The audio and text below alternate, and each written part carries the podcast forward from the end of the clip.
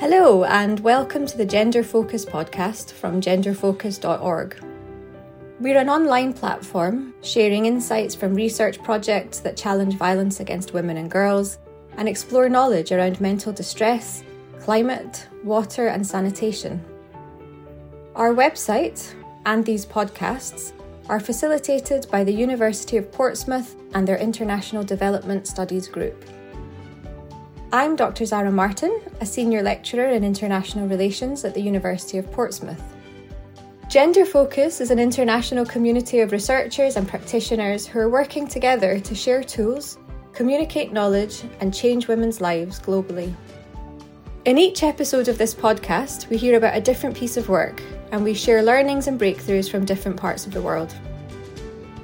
This time, we hear how the Nepal Centre for Contemporary Research collaborates with international institutions to influence public policy dialogue around gender based violence and displacement.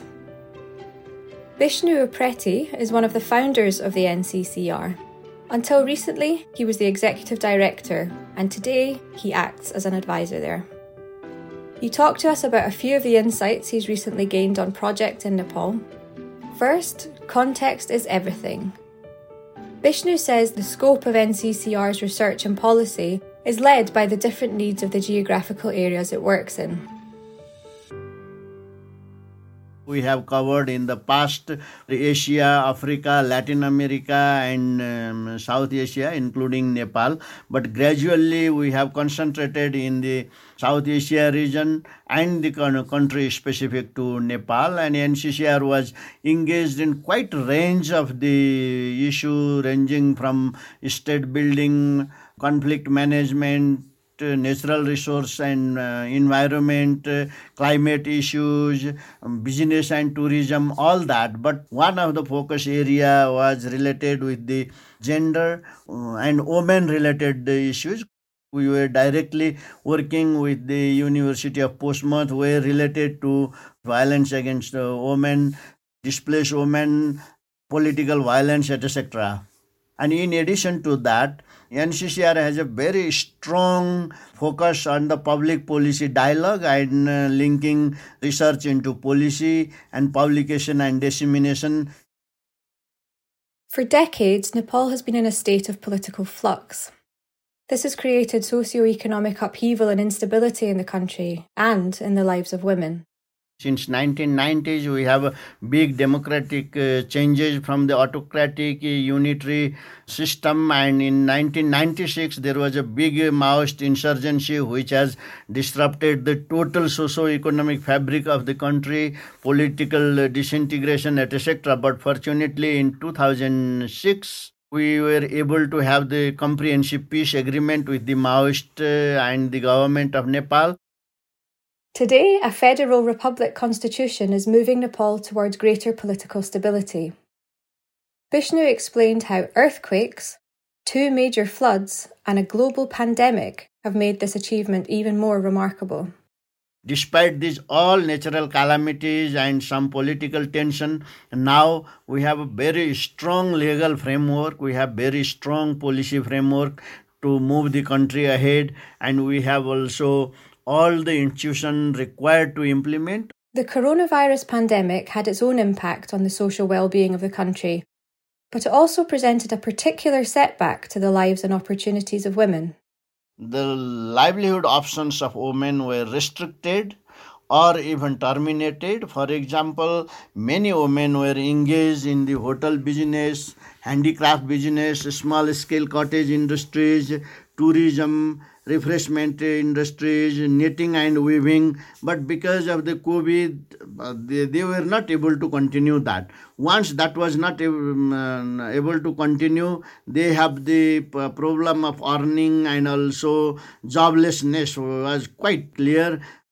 Lack of access to hospital affected their reproductive uh, right in the past because during the lockdown period, and there was not possible to access to the um, health system and health services.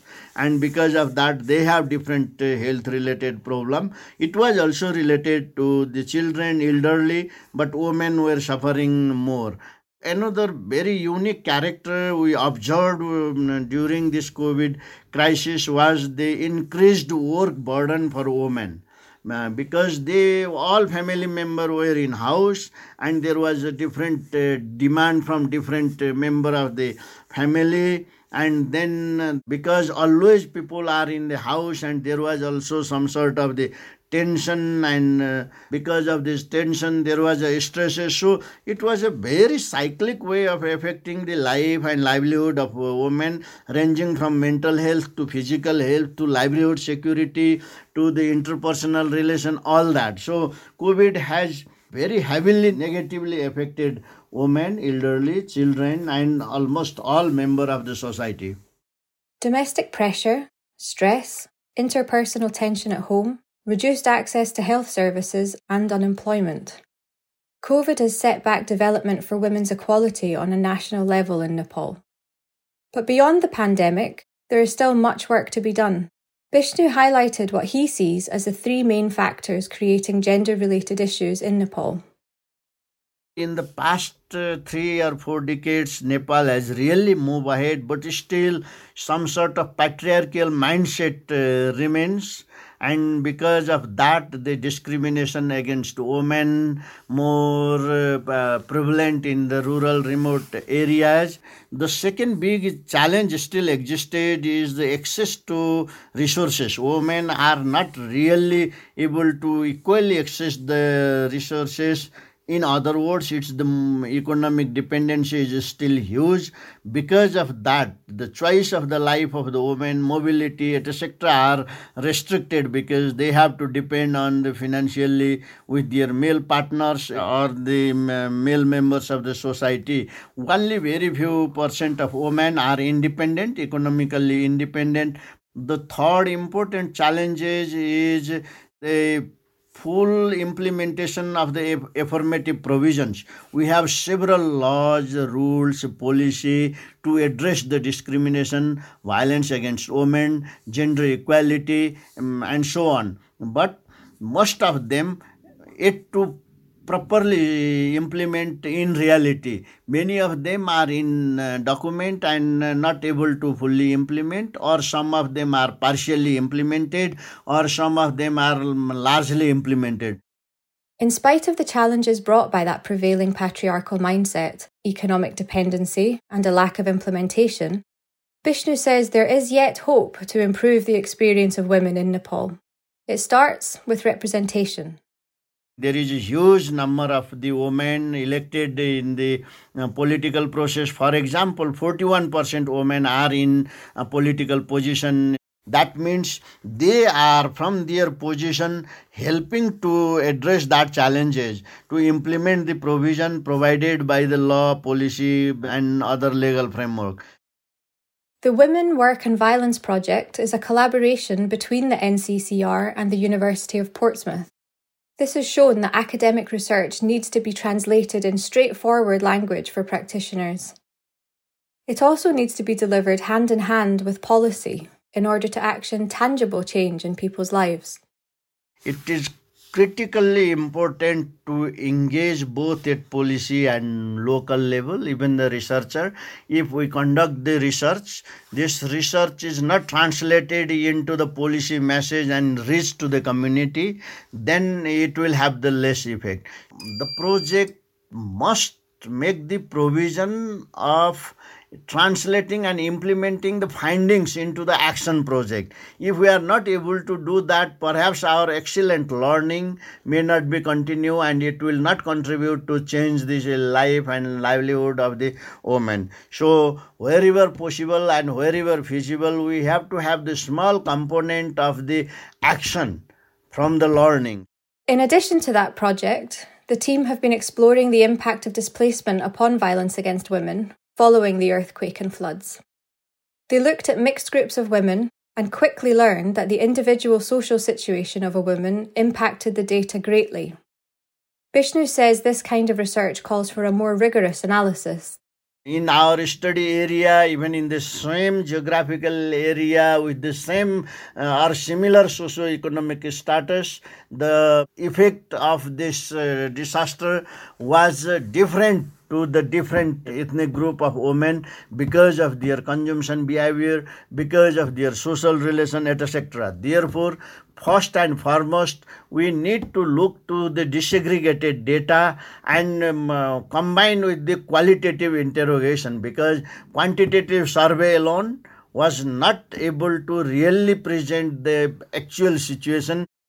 So, what other lessons were learned from this collaboration? In any research project in any research project of the collaborative type needs to respect to the local need and work in the mutual trust and mutual respect. So that was quite uh, important lessons we learned quite positive lessons we learned. If there is a mutual respect and mutual trust between the partners in different countries, the effect is more important.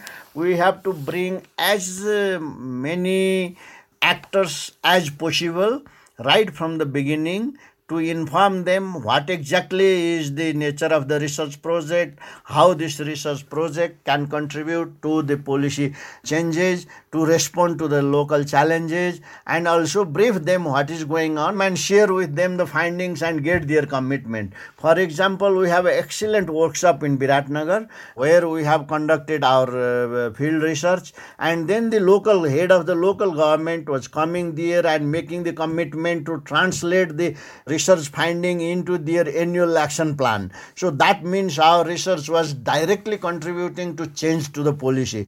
He says there are three pillars to translating research into action. One is the mutual interest, very first and foremost, to make any research project successful, to change the situation at the local level, is the mm, mutual or the common interest and once the common interests are established then there is equally important is the um, mutual uh, respect. And the third important part is the mutual benefit. And in that sense these three pillars make the very strong collaboration very strong partnership research First and foremost is to examine the intersectionality of the women. For example, the violence against the women working in agriculture is uh, quite different from women uh, working in the health sector, for example. Second part is to assess the differences and complication and contradiction among the um, federal, provincial, and local government policy uh, related to addressing the violence against women. Uh, most important part is to look to the reconciliation and healing related to psychosocial and mental health problem affected by the covid Bishnu is now turning his work into a policy brief in the hope that addressing violence against women will in turn address other social issues in Nepal. Basically, what we are trying to do is to document the violence against women related uh, concern and issues specifically focusing to the political violence and to uh, address that violence through the political processes. If you'd like to know more about Bishnu's work and other learnings from our collaboration with the Nepal Centre for Contemporary Research, you can find the links on our website genderfocus.org. If you'd like to get involved and share your gender focused research or practitioner insights, you can also get in touch there. You can also follow us on Twitter at genderfocus and LinkedIn, or join our newsletter for details of upcoming webinars. Thanks for listening.